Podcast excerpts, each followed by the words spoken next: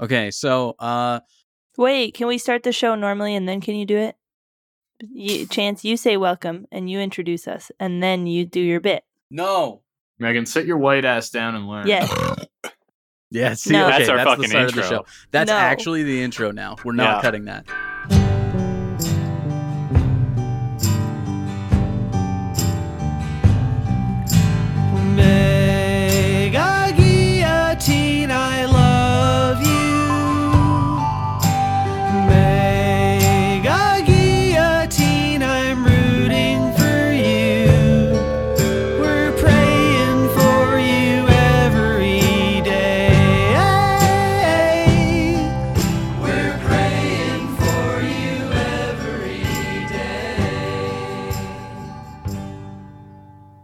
Okay, so I have this idea, right? Where uh, you know how there's like white people writing books and pretending to be indigenous so they can write indigenous books. Yes. Uh, I have Yeah. the same idea, except you know how I'm indigenous. Mhm. Um, you are? Yeah, uh, we're gonna do the same thing, except uh, I'm gonna write books as if I'm a white person, Okay. and uh, we're gonna call it the Mayo tapes. Mm. I like so you're gonna write a, a coming of age story of Yeah. uh you know like these two kids they're in college and they're trying to like they're fucking all the time naturally uh Mhm. but they're like grappling with you know the fact that they're bougie like upper crust intellectuals in this like you know fracturing and decaying uh society that we live in uh, Uh, and they sort of decide at the end, like it's sort of the climax of the of the book, is that they decide that uh, the way they live is okay and that they shouldn't change anything. No, actually, I was gonna start the book with, uh, you know, like it, it's gonna start with elementary school maybe, and the kid gets dropped off at school, and the parents like, "Oh, have a good day, honey," and then the kid's really embarrassed, right? Hmm. And they're like, "Damn, I, I, I wish I was like all the other kids." And less white, you know, like this white stuff is bringing me down. Okay. So then the kid starts getting really into like, you know, other cultures and is really trying to find themselves and kind of has like a Dolezal moment. Mm. Uh, but the the the moral of the story is that tradition will bring you back to being grounded and you can always find family and love in being white and and owning Mm. it. So it's like a Northman prequel.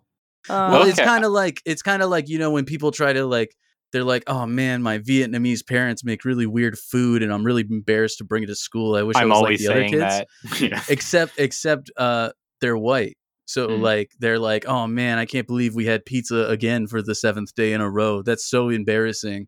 Uh, if only my parents made like curry or something. But then they get so far removed from their whiteness that eventually they feel like they aren't fulfilled Mm. Okay. and uh and so one day they they have to go back and they have to they have to you know look back to tradition and family values that their white parents instilled upon them and then they start wearing like polo shirts and playing golf and stuff is, is this like a postmodern like metatextual That's thing where like you are an indigenous man pret- Mhm. masquerading as a white person writing about a white person masquerading as other races there i feel like there, there's a lot of of layers here i think i think i want to do it in order to prove to others that i can be i can be white too Mm. okay yeah, you can put yourself yeah in that and that like you know we're all the same Yeah. and i don't see colors yeah especially you could white. do a little sort of jog walk in front of a car to make sure that it gets through the intersection faster that could be yeah, you yeah yeah yeah and i can give them like the oop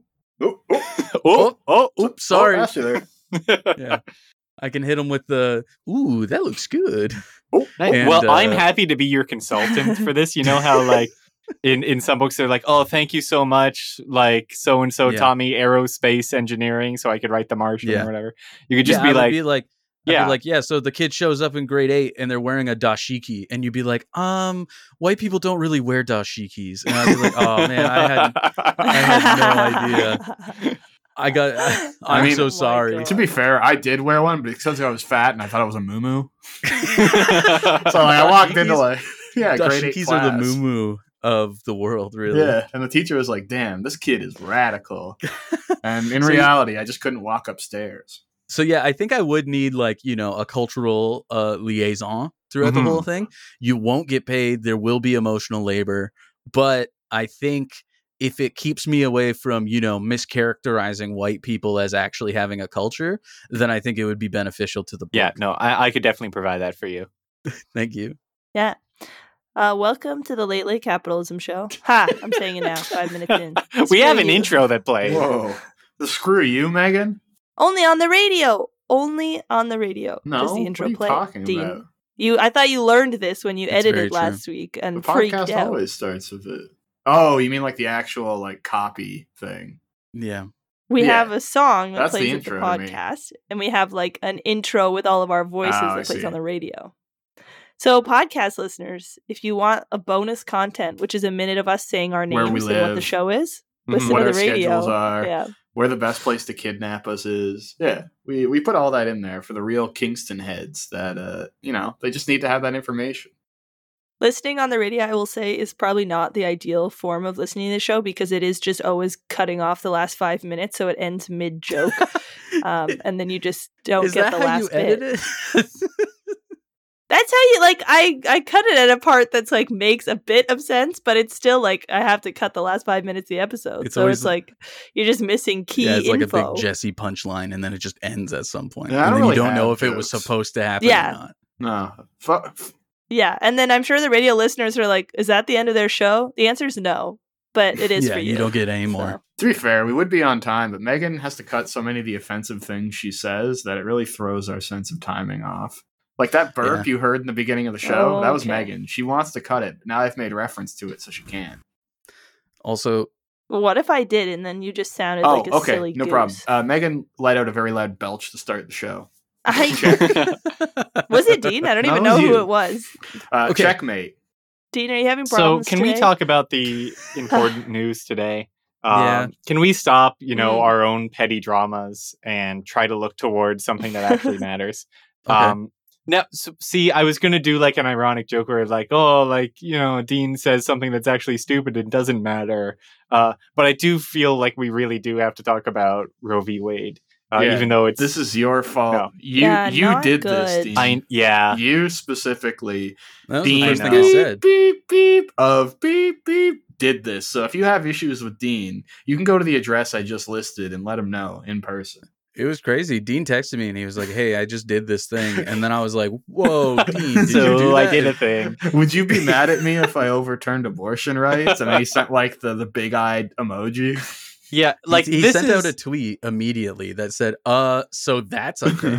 Like- like Roe is just for the next um you know increasingly short amount of time going to be a gut punch that we just get again and again and again because you know no, news similar to this came out like two months ago and everyone was like that's the end of Roe you know the Well, that was the Texas. yeah the stuff, Texas stuff and they happened they thought it was going to go Yeah. farther, and Yeah, it is. no. Like it, it's And going that- that's what I'm saying, Texas. is that, I think like- it's continual like news. Kavanaugh goes to the court and everyone's like that's the end of Roe and then Barrett that's the end of Roe it's just yeah, at every step of this process, like the end result has been assured, uh, but you still feel the full weight of it every time uh, Mhm. something like this happens. Mhm. We're of course talking about the leaked uh, Alito um, Battle Angel, yeah, draft memo. yeah, draft memo. Which basically said they now have the votes required to actually like challenge and overturn Roe v. Wade, which Yeah. I'm sure our listeners are familiar with, but that's a landmark piece of American legislature that essentially code well, it's not codified, but it decriminalized abortion. And the Democrats had 50 years to codify it to where it could not be overturned, and they just Yeah, never which was promised so. by Obama and I think Biden uh, said something at least along the lines. I don't think he outright said he was going to codify it, but um, definitely said he was going to amp up per- abortion protection. None of that has happened. Uh, I know Joe? it's hard. Our. Diamond Joe?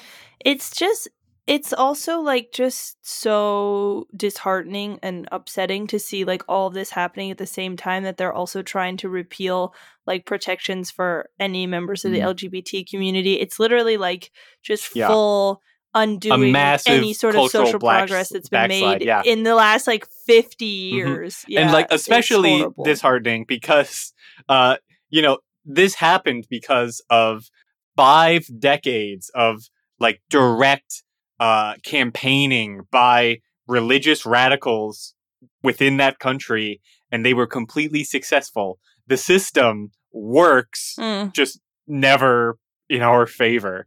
But like you can, if you have a dedicated group of people willing to pour a ton of money and energy into a single issue, can you know rewrite American history. Uh, Dean, it sounds to me like they voted, and that's what won them the day. Yeah, they So, they've also the voted a, a fair bit harder. Yeah, Yeah. The takeaway is uh, for you Canadian listeners, vote. Okay, uh, that's going to fix all the problems. A, a bad craftsman Love to punch his, me a ballot. his ballot. Yeah, but you know, a good craftsman works with the ballot they're given to you know deliver the valuable vote from all sorts of distances. Maybe it's right in the voting booth. Uh, maybe it's from a half mile away. Maybe you've Yeah, got in like, a duck blind. like a, a magnif- magnifying scope, and it's like a mile and a half away. Whatever maybe you can do. maybe to it's vote. an anti-tank val- ballot. Yeah. there are obviously a lot of critiques of the like only vote like voting is your only political action like that is stupid obviously but for things like this where like the supreme court is determined by who's in power and it's obviously like a social issue that's a pretty severe difference between democrats and republicans like i can see why they're ta talking Well, about they're talking voting. about voting, like voting 'cause is relevant to this midterms are coming up. situation This is the greatest thing that's ever happened to the Democrats. I but know like that they're the- they're talking like, about Dean- voting like voting know- that had happened six years ago, blaming it on the American public then, when the people on the Supreme Court who yes, of course, uh Trump puts Kavanaugh on, puts Barrett on, and that like secures the right wing dominating the Supreme Court for the rest of our lifetimes. But uh, you know, like these are it's a inherently undemocratic system of lifetime appointments uh, that no no one yeah. votes on. It's just appointed by you know other political figures. Also, so, voting for the like to say like voting is the way to fix the Supreme Court is at its face like you're just taking the person that you're speaking to as a moron. You're just like, Yeah. oh, like you're a fucking pa- patsy that I can tell anything. think about so all the I'll tell you as to well. vote. Obama had eight years to put a Democrat in the Supreme Court. Just never bothered. He's like, well, quite frankly, I think that would be divisive. and we I did vote for Joseph Robinette Mhm. Biden and he is in the White House and I did succeed but he still refuses to write an executive order that would just fully decriminalize decriminalize and codify uh, abortion into law uh, of Well- course this you could say the Supreme Court could overturn that write. and He's th- a- they, yeah, what, yeah, they very well thing? could, but that would still delay that decision at least another year. Right. Like that puts time on the Well, clock. I hope they try. They're not going to. No, Joe, Yeah. Joe Biden did write to the Supreme Court, but he got it mixed up and he gave him like the lunch order he meant to give to the intern. So just like it gets to it gets to the Oh, Supreme I thought, Court I and thought like, you, I thought you meant Fries Supreme. yeah. But Uh, it just important order says he wants president. to go to Friendly's and get the Yeah. Monster Sundae. He says he wants an Irish hamburger. Does anybody know what this means? Like, it Pieces just, of bread. meanwhile, yeah, it's like a whatever. Is it Shake Shack? Is that the New York thing? Just like, Mhm. yeah, uh, anybody ordering uh, fully protected abortion rights? Uh, we've got fully protected abortion rights on six. There you go. Yeah. little, little restaurant pickup joke.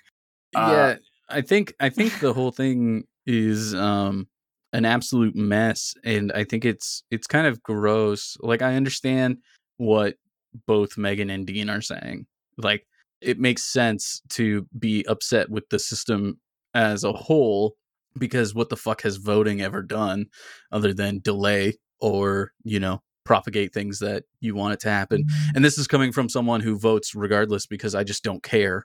Um but at the same time, you know, certain representatives do make things better than they could be. But uh, at the same time, the only thing I think of when stuff like this happens is how many people come out of the woodwork and say absolutely deplorable shit in retaliation to this kind of thing. So something like saying that, you know, the only thing you can do politically is vote. And like people do have that sentiment.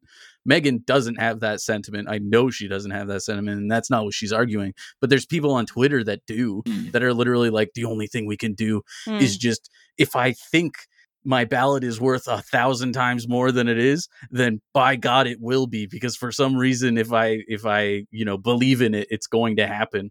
And you almost Um, feel bad for people who like, especially like non-politicians or like non-pundits who like earnestly believe that that is like the sole avenue of agency that they have available to them. Yeah. Uh, And it's, then, it's uh, but Yeah, depressing. because they're obviously really deeply Yeah. hurt by these issues. and they're like, oh, too. just can't Like, wait for the midterms. You know, like that. yeah, How does that not make you want to?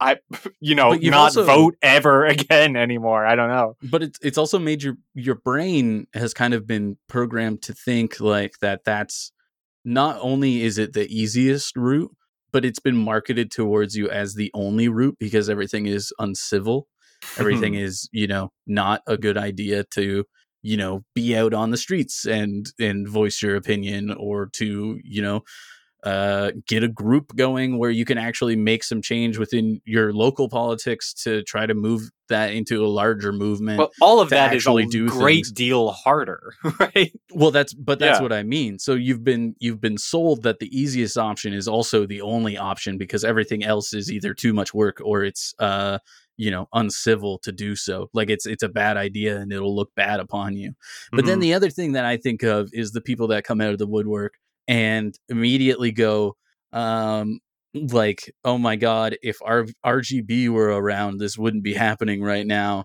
or you know as if yeah, if you just if- lived as- to 120, none of this would have happened. but but as if one person needed to be alive in order for you to have proper representation in a system full of fucking thousands of people that are making decisions daily. yeah, No, it was the one person. That was the thing. That was and that was good that it was one person that had Yeah. that much power over things. It wasn't a Ruled your bad thing. That's not a problem that that was the only person representing me as a human being. The problem is that that person's dead and can't do it anymore Yeah. oh my god we're fucked now. Why didn't we think of this earlier? Why didn't we have other people in that position?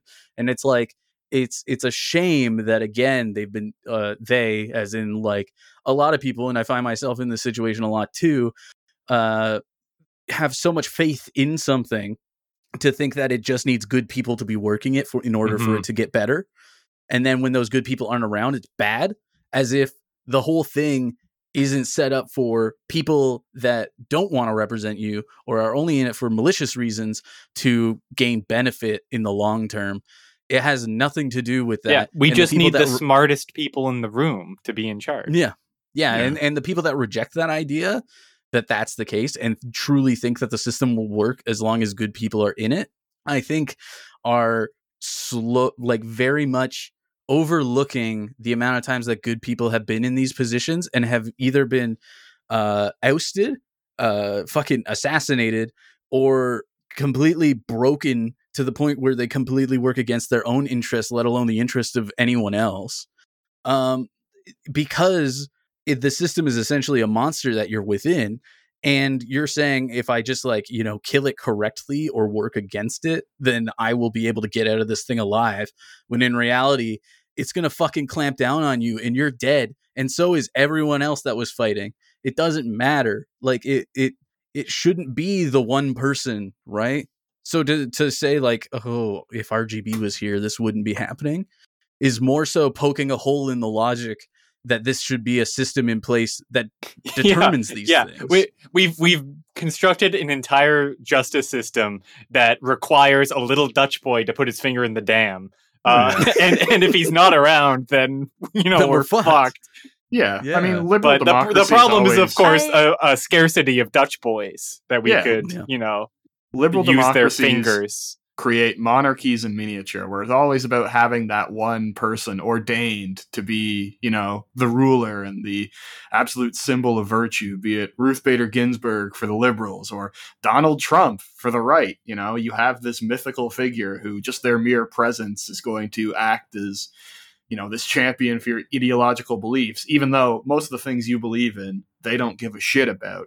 Like, do you think Ruth Bader Ginsburg gave a shit about like any almost anything that like a lot of the liberal people that loved her do? It's like no, she was like a very someone who had a lot of racist things in her past, including like statements on like black law staffers. It's like I don't think she's this epic, you know, champion of uh, racial equity and and equality. It's like she's just an old lady who's 1000 years old and for some reason that is who is the sole champion of the liberal ideology.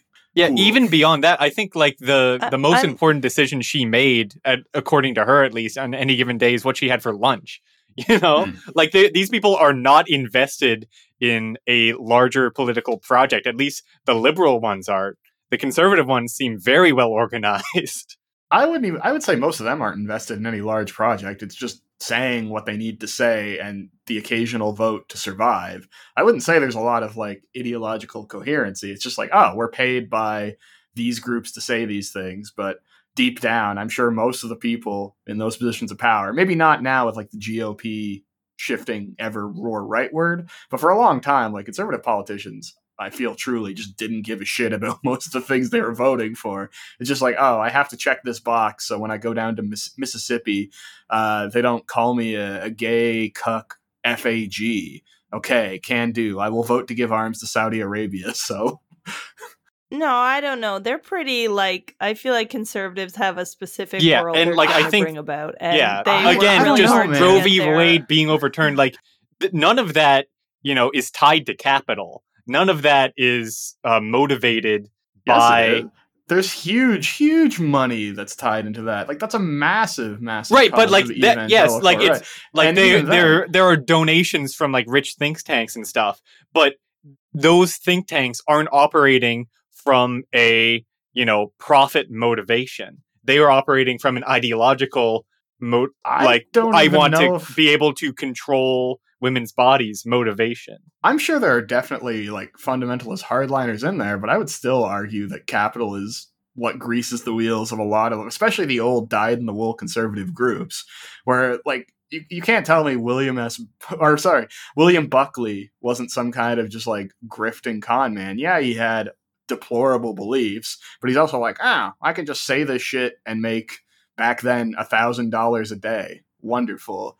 It's like I would say both like obviously liberals and conservatives both money motivated but outside of like smaller more ideologically devoted sections of the right for the most part it's just the most hollow grift that's ever existed Tot like I completely agree. Like it is all like completely captured by capital. But I'm saying like this specific, you know, uh, push against LGBT rights uh, and abortion is motivated purely by hardline Protestant uh, religious ideolo- ideology uh, rather than you know line go up thinking.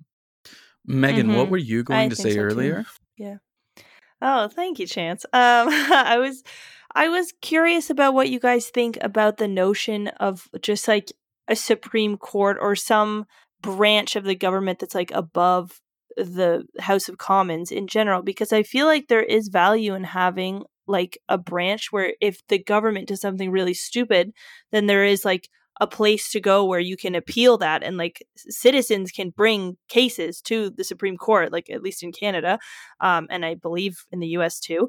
Uh, but then you end up with all these things where they have so much decision making power and can like do whatever they want regardless of what the public wants. So I don't know. I don't know if you guys have thoughts on that because I feel like the whole like having a lifetime thing is supposed to like insulate them from politics, but it obviously doesn't. So then yeah. what is the solution if the like government does something really stupid and you want to bring my that somewhere? my usual response to that is because the the first thing I think of of a position like that, lifetime appointed, uh, you know, no voting required, right? Is uh the Canadian Senate and how they have uh vetoing Yeah. rights over over laws and and things like that. yeah. and but also at the same time we spend so much money as a nation to have them and y- you could argue for what because how often Mhm. do they even use any of their power if not to just like not even be there. I was going to say to sit in their chairs. Yeah, just be like a worse yeah house yeah they just they Yeah, don't I they don't show up. so it's like you know what what is the point? I think in canada we have a different situation. Mm-hmm. I, I think our supreme court i'm not sure how a lot of it works out but i know our senate situation is it's kind of fucked up to have them have the final say when in reality they don't have to be representative of the people that want things to happen whereas parties are supposed to be beholden to uh, the voter the voters and their constituents whether they do or not is arguable. They hardly ever actively work for, you know, their constituency. But theoretically they're supposed to because those are the people that are voting for them, so they could lose those votes if they don't work on their behalf. But the Senate does not have Mhm. any of that. And that's I think that's Mhm. a really fucked up misuse of power that for some reason we No, I we think is okay. I- fully think the Senate is stupid. I don't know Yeah. why we have it. Like it just stems from a very like it's Yeah. British and it was basically like well the illiterate masses it's a can't vote properly or do anything. So we're going to have the House of. Lords. Yeah. Yeah. Uh, But I I do feel that the Supreme Court and the Senate are slightly different cuz like the Senate we can't like bring an issue. I guess you could call your senator, but like what the fuck are they gonna? Contact your Like senator. they they just sit there and like vote randomly. Yeah. I don't know. Um, whereas like the Supreme Court, you're supposed to be. It's like a legal thing, so like you're supposed to be able to challenge things, which is not really what the Senate does. So then, but then it also makes me think there's a lot of stuff the Canadian Supreme Court does that like the government then doesn't even listen to. Like the Supreme Court was the one who decided that like Indigenous nations in Canada have like full um responsibility over their traditional territories and then the government just went mm, i don't like that. Never mind. We're not going to Yeah. listen to that. So like i don't know how closely they even follow the supreme court's decisions but it can like uh, undo like pretty heinous government decisions. But um like i think in alberta when they tried to make that like you know that law where if you like went on the sidewalk Mhm. they could be like you're protesting and we're going to arrest you. I'm pretty sure like the supreme court stopped that I, or they were going to or like people were expecting yeah, to stop they, it i don't they, think i ever they said it up wouldn't but hold up. yeah. So then I'm like, is there a val? But then it's like you see the Supreme Court do shit like this in the U.S. and you're like, what the fuck? Well- this system makes no sense. Like, I, it's horrible. Yeah, So in- I don't know. uh, to respond, I feel like there's there's two different sides to what you're saying here. Uh, and one is Mhm. the uh, you know justice system side, which is you know there should be a way Mhm. for any any given citizen to reach the highest echelons of you know governmental authority and make their case. Uh, and I don't think anyone would dis- disagree Mhm. with that. Uh, but failing to acknowledge, and I feel like a lot of the the problem with the Supreme Court and the Senate or what have you um, is uh, this failure to acknowledge the political nature of the justice system and of a Supreme Court judge Mm. uh, Right. because it's it, there's this veneer of you know I am simply interpreting the law as it is written, and I am giving my judgment based on you know my expertise, uh, in the same Yeah. way that you would call in like a forensics expert. Uh, it's not motivated by any you know biases or beliefs. It's simply just the facts, ma'am, and that There's is such horseshit. And it's always been horseshit. There's never been a single Supreme Court judge in any country that is not motivated by the things that they believe uh, and the policies that they want to see enacted in their country. And to pretend that they are immune to that somehow just by the nature of wearing a robe uh, is completely baffling. so do you, do you have like like an alternative? I don't know. Like what what would we do to depoliticize? I like, wouldn't depoliticize. I would so that you could acknowledge the case to a political nature party? of it.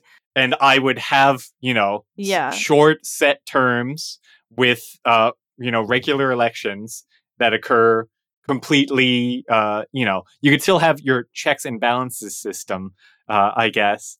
Uh, but even, even then, I, I'm starting to hesitate now, just thinking about how, you know, we are at such a moment of, Because that would be so political. but it is political I would think. like I think can we not all agree that the Supreme Yeah. Court is political just based on this decision alone? And we may as Mhm. well stop fucking pretending that it is because it's getting people killed. But uh Hmm. the sort of the checks and balances system of, you know, the Senate, the House, the court, what have you, um, you know, exists to diffuse popular will uh, and make sure that drastic things cannot be done very quickly, uh, which works very well if you have a stable, you know, flatline political social situation that you're in. But we are facing unprecedented crises in the economy, Mm. in housing, Yeah. in climate change, especially. Uh, and I feel like having checks and balances that slow the progress of new policies is a death sentence. And the Senate should be abolished entirely. Uh, at the very least, everyone in the Senate should no longer be a senator, at the very least. Oh, Um, oh, okay. Same with the Supreme Court. Uh, no more court whatsoever. We can figure that out as we go along. But there's like drastic things I need to be done. And if there's any hope for Yeah. the country, uh, both ours and our neighbors to the south, surviving, we need to, you know, put away the, these sort of like political cold feet of like, oh, like, you know, we can't do things too quickly. We have to, you know, have all of our ducks in the row. No, right? We're in survival state. Yeah, li- yeah, like obviously it's time for like v- climate justice like in every corner of everything that cuz like that's to me the only ideology that really tackles every issue at once because every one of these crises is mm-hmm. interrelated and it has to do That with back like to the earth. yeah. patriarchy and colonialism and like capitalism and like they're all tied in and they all have this one problem like and it causes so many things and i feel like we do need to tackle them all at once and we're in a crisis moment and we need to tackle it now but i feel like other people could turn around and be like well without checks and balances like we also could have fascism in like 0.3 seconds because fascism is another response to all these Don't care. Let's go to war. and also tries to incorporate like all of these things but then i'm like i don't want i don't think we have time to wait Yeah. for a climate justice movement like we need one yesterday Well, that's So the thing. Is like know. we've we've been in this stasis Yeah. of like just politically nothing can happen, just stalemate after sta- uh, except of course you know these major political victories for the right uh, because they are willing to mobilize a base and they are Mm. willing to skirt the these rules that are and norms that are in place in order to accomplish their agenda and the left is clinically unable to do that and that's how we get this gradual backsliding. So i think we should be willing to you know at, at least skirt a norm or two if not outright completely rewrite how our government functions. But you know that's just my two cents. At least like if we're gonna Yeah, flip the fair. coin on you know socialism or barbarism uh, and like actually see political change i would at least like to flip the coin now rather than have another 20 40 years of just immiseration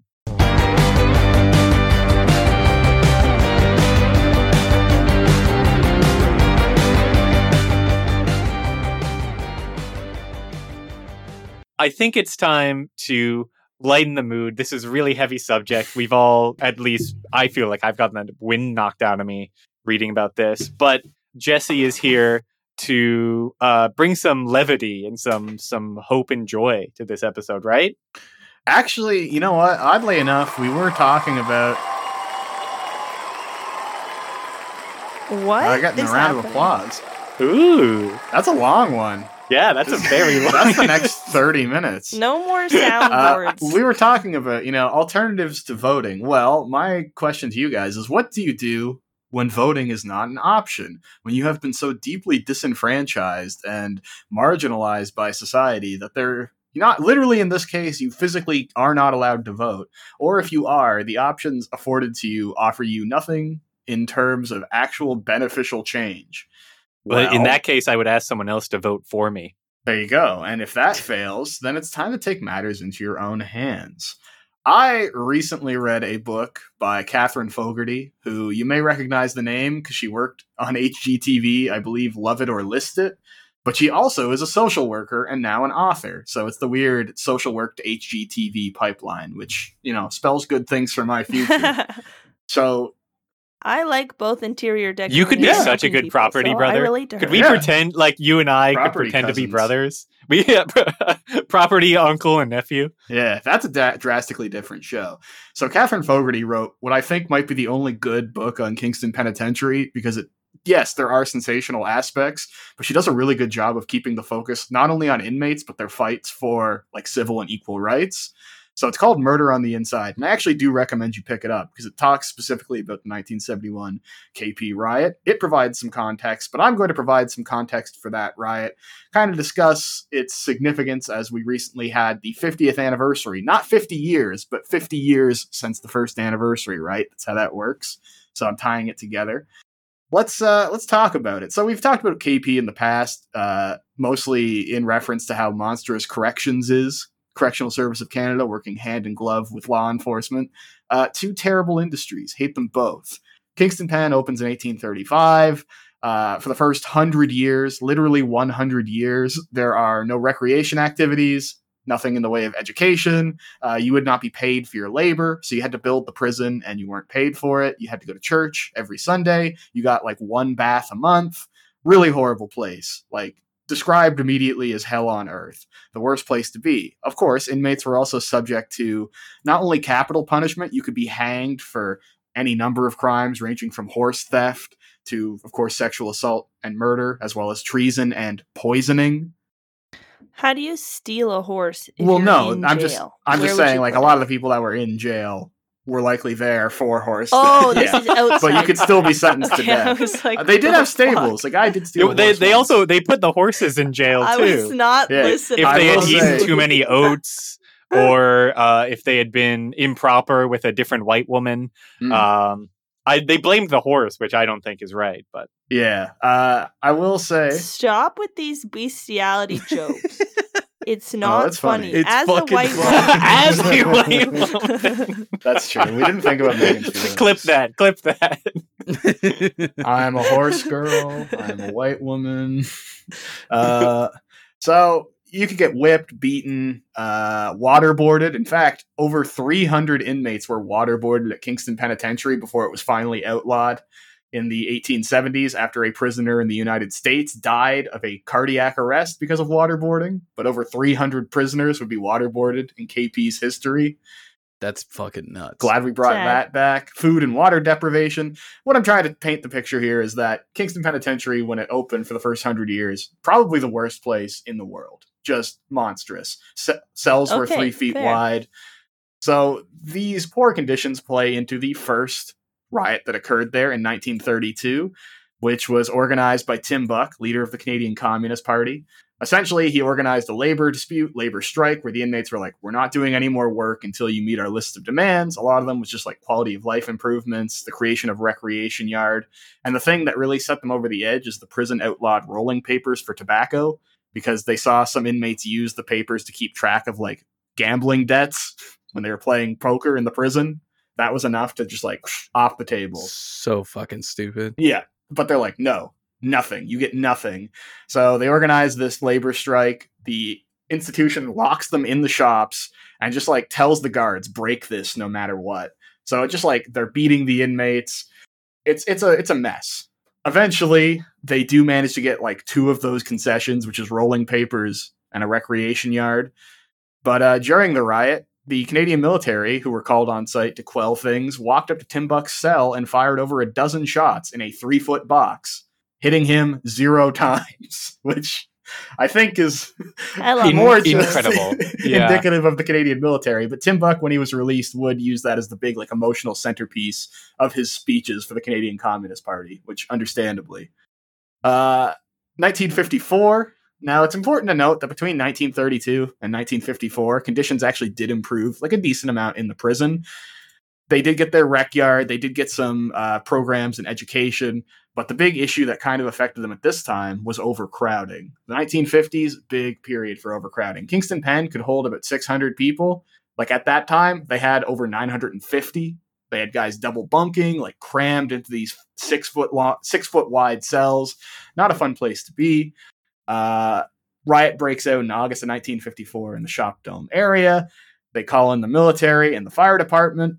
And during the like actual breaking of the riot, they discover like all these escape implement tools, including like a hundred foot length of rope. So the institution asks, like, "Oh, was this just an elaborate escape attempt?" Uh, the answer is no. None of the inmates, even though they had the chance to do so, went to the wall. And one of them said, "Oh, what caused the riot?" Well, here's the quote, which I think is very uh, poetic. A prison is an active volcano, churning and bubbling under the pressure of monotony and routine. I think prisoners riot because they can't help it. It's a natural response to an unnatural existence, which I think Ooh, is I like that. perfect. It's the most Mhm. accurate summation. So why am I telling you about these two? Well, I just want to give the proper context for the 1971 riot because it's a perfect storm of events, also involving the civil rights movement and the creation of the prisoners' rights movement. Essentially, these guys who have been trapped on the inside in this absolutely crushing routine of monotony with terrible food, poor opportunities, and just overcrowding are seeing all the social change that's taking place outside of the walls, and they begin to wonder how they can initiate some of that change within their own material conditions. And sorry, the simple answer is not voting, but taking matters into your own hands. And actually, the 1971 riot begins explicitly as, and this is their words, a revolutionary act designed to shed a light on the inhumane conditions that prisoners face, not just in Kingston Penitentiary, but the entire system. So, a four day stretch in April of 1971, April 14th to April 18th, begins on the Wednesday night, the 14th. A man by the name of Billy Knight, which is an amazing name. That is like a movie main character name. And he's like a Mhm. very smart, like well spoken, politically radical guy. He and five accomplices uh, manage to get themselves into a line as they're leaving the gymnasium. And these six guys take two guards hostage in the gym, and then another two guards hostage in the checkpoint beyond that, and finally two more in the main dome itself, taking with them a set of keys for the lower level cells. They tried to get the upper level cell keys, but one of the guards, as he was being like taken down, just like whipped the keys down this administrative hallway to where the rest of the guards were. It was actually quite an impressive throw, and he just like fucking chucked the keys. But still, now they've got six hostages. They've got keys to the lower level ranges. Uh, they start letting out the guys in the lower levels. And then Billy Knight, like standing in the middle of this dome, says, let me get the exact quote uh, Brothers, it's time you shake the shackles that have constrained you. And he's like explicitly telling them, like, we are going to be free. We are going to break loose. We are going to shine a light on the inequalities in this system. And then all the lower level guys, since they don't have keys to the upper level ranges, start grabbing whatever they can find. Some of them, with pure force and like leverage, would rip metal bars off the cells and then Oh use those God. cells as Jeez. pry bars to break the guys in the upper ranges out. Holy So- shit. At this time, you have about 640 inmates at Kingston Pen. About 550 of them are actively engaged in the riot, but not every single inmate is released. There are segregation ranges on the first floor, which is where you mostly held sex offenders and inmates that were informants, so rats or snitches. That's going to become important in a few moments.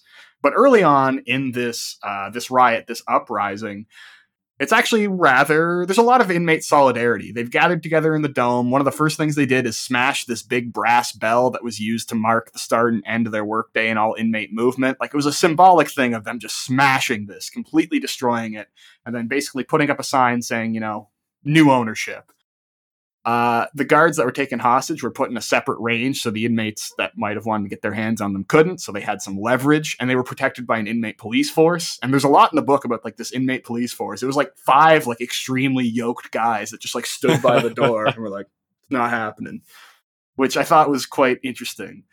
Uh, so one of the first things Billy Knight requests is an independent citizens committee to act as like uh, negotiators. Essentially, they wanted to meet with these people, and then they would be corrections would not be involved in those meetings because they felt that corrections was, of course, going to be like, no, that's not true, and just interject and try and completely. Uh, well, cover their own asses. So he requested various local journalists and spiritual leaders be present, including some members of the uh, law association. So they had some pretty high profile lawyers, they had some journalists, and they had these meetings pretty much once per day where they would discuss the inmate list of demands. They would offer assurances that none of the guards would be harmed.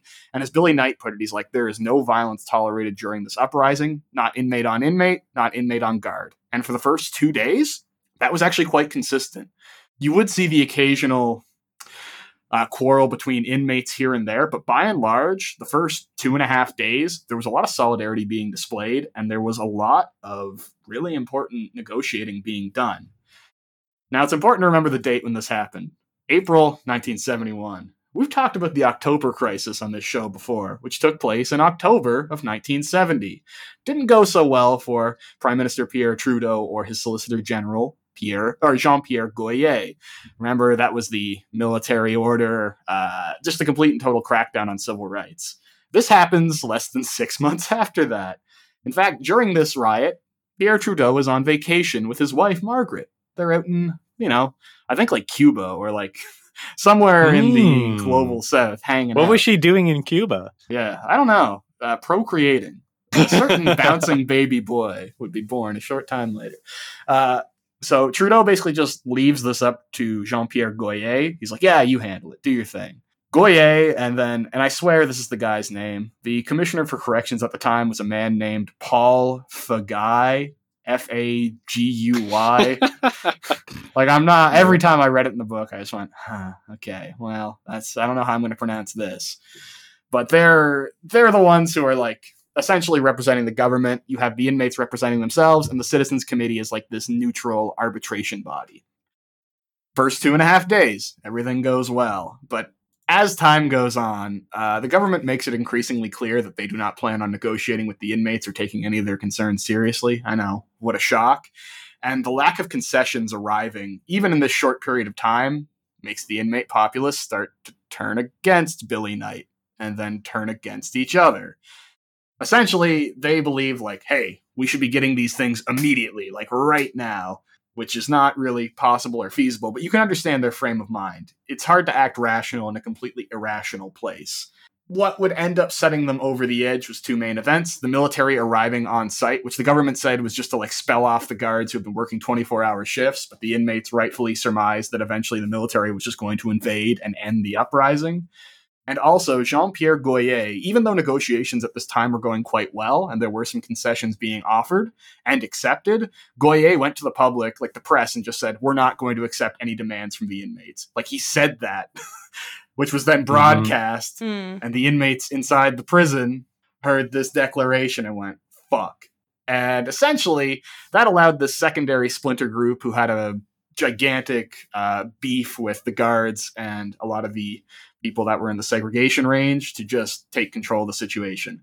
They didn't manage to get the guards. They were protected by the inmate police force but they did go down to that segregation range break out 16 guys held down there bring them to the center of the dome place them in a circle tie them to chairs and there are no words, even in the book, like the most vivid descriptions, which she shies away from whenever she can, do not do justice. But like these guys were brutalized. Hmm. Uh, one guy, a man by the name of Brian Ensor, who was a sex offender, but it was of the opinion of the courts that he should not have been found criminally responsible because a other than just going up to people and saying and like trying to solicit rude things, he really didn't do much because he had the functioning level of essentially a child and uh, the other guy, Bertrand Robert. It's hard to describe him. If you search his name nowadays, you will find literally nothing. But in the 1960s, uh, he had one of the most famous cases in Canada at the time of child abuse, where he did some pretty iris like just unbelievable things to his own children. So obviously not somebody I have a great deal of sympathy for, but another guy who probably shouldn't have been found criminally responsible for what was going on clearly was not all there mentally. And it speaks to the fact that when you don't know what to do with mentally ill people even now uh, the place they end up is prison. So Mhm. these two guys get the worst of it. Uh, brian ensor is beaten so badly he would die on site.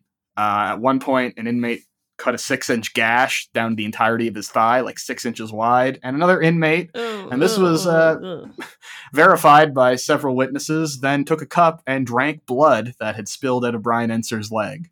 And when this was revealed in the courtroom, uh, like people were gasping, and one of the one of the women in like the section just like fainted full out. It's like, oh yeah, he took Mm. a cup and drank this guy's blood. It was unbelievable. Jesus. Bertrand Robert would die a few days, like a few weeks afterwards, from just insane head force trauma. This was the Saturday night, and after this brutality, essentially the inmates, the citizens committee, they knew that this had to come to an end. They would release the guards, one guard for every hundred inmates or so, and what started as this like revolutionary act of inmate solidarity, mostly due to government incompetence, let's say, and the inhumane conditions that these people were forced into escalated into one of the ugliest moments, certainly in corrections history, and something that KP does not want you to know about at all. If you go on that tour, all they talk about for the 1971 riot is that it happened and that it ended. What they don't mention, for instance, is that after the inmates were escorted or transferred out of Kingston Pen, they arrived at Millhaven, where every single inmate was forced in leg irons and handcuffs to walk the gauntlet which was a long section of the hallway where all of the guards at Millhaven would beat them with sticks and batons as they walked. So badly, in fact, that several inmates wound up hospitalized. Billy Knight's skull was fractured. Uh, they don't mention that. In fact, eight guards would be would face criminal charges where they were acquitted. Weird. Isn't that surprising? Yeah, Mm. very strange. The ringleaders who organized the beating and murder of the two, well, the 16 undesirables, incompatible inmates, and the murder of two of them, they would be put on trial uh, where they would receive sentences of three to five years for capital murder. Why did that happen? Well, essentially, the judge on the second day of the trial, and this was supposed to be like a months long trial, met in secret with the prosecutors and the defense and just said, Yeah, we're going to settle. We have to hear all the testimony, but uh, we're going to settle which also was an extremely controversial thing. And of course, at the end of all of this, uh, you might be familiar with Attica. Have you heard the expression Attica before? There was a very famous documentary that came out uh, last year, uh, Yes. which was nominated for an Oscar. I have yet to see it, but it's on Crave, so it's on my list. There's also Dog Day Afternoon, the Al Pacino movie where he screams about Attica. But Yeah, essentially, classic. the Attica prison uprising was one of the largest in North America's history and took place about four months after the Kingston Penitentiary riot. no shit, eh? And much of what was covered during the Attica prison uprising were inmate complaints about the way they were treated, uh, racial inequities in the justice system, living conditions, you name it. And what the interesting parallel is, is Attica ended with the death of 43 people. Like it's a violent, unbelievably sad moment in the history of like the prisoners' rights movement. What Catherine Fogarty notes in the book, which I think is very apt, is what happened at Attica very nearly could have happened at Kingston Penitentiary, save the presence of the Citizens Committee. It was this group of like eight people, journalists, lawyers, and spiritual leaders, who did more to end this uprising before it escalated to those levels than corrections, certainly Hmm. than the military, and certainly than the government itself. So I found this to be a very interesting little thing. Oh, I actually do have a bit of levity for you. I know it's kind of grim, but Billy Knight, the guy who orchestrated this revolutionary action. So, Mhm. in the months after the riot, he was, of course, put on trial for organizing this uprising. In the months that followed, he cut his hair, he grew out a mustache and like a little beard. He showed up to court wearing a fresh, like, three piece suit and glasses, completely changed his appearance. So, when the guards were testifying if they saw the ringleader of the riot in that room, none of the six guards pointed to Billy Knight. oh my goodness. And because Oh, of that, wow. yeah, he got off scot free. He didn't cla- serve a an Bugs extra Bunny day. technique. You love to see that. And what's even and like what is even funnier is like on as they're approaching the final day of the trial, like he was being transferred back to like Millhaven, and some of the guards that were working were like, "Okay, we need to like get this guy and shave his mustache, like get, get his hair back to what it looked like before." So they like took him, put him in segregation, and they were like coming in to like do all these physical change, or they, sorry, they uh, as he'd grown up the mustache essentially they were just going to try and make him look like his mugshot so the next day in court they could present that. But he like kept a piece of broken glass with him and used it to like style his facial hair so that it was like unrecognizable. Like this guy finagled everything. He also wrote a book called the walking dead which uh, not the graphic novel but it's an interesting little memoir about the life of an inmate in the correctional system. And uh, if you're wondering what you can do to protest against these massive injustices other than voting which we've established you know it's the best thing you can do. It solves all the world's problems. But if you're in a position where voting is not a great way to make your voice heard there are collective actions that can be taken. Now i'm actually for the first time ever not encouraging you to engage in a mass violent uprising but i am reminding you that there are Mhm. actions of solidarity that can be taken that although may not generate and fully solve the problem. I will say, in the wake of the 1971 riot, there were once again concessions that were made, not just at Kingston Penitentiary, but across the entire federal system.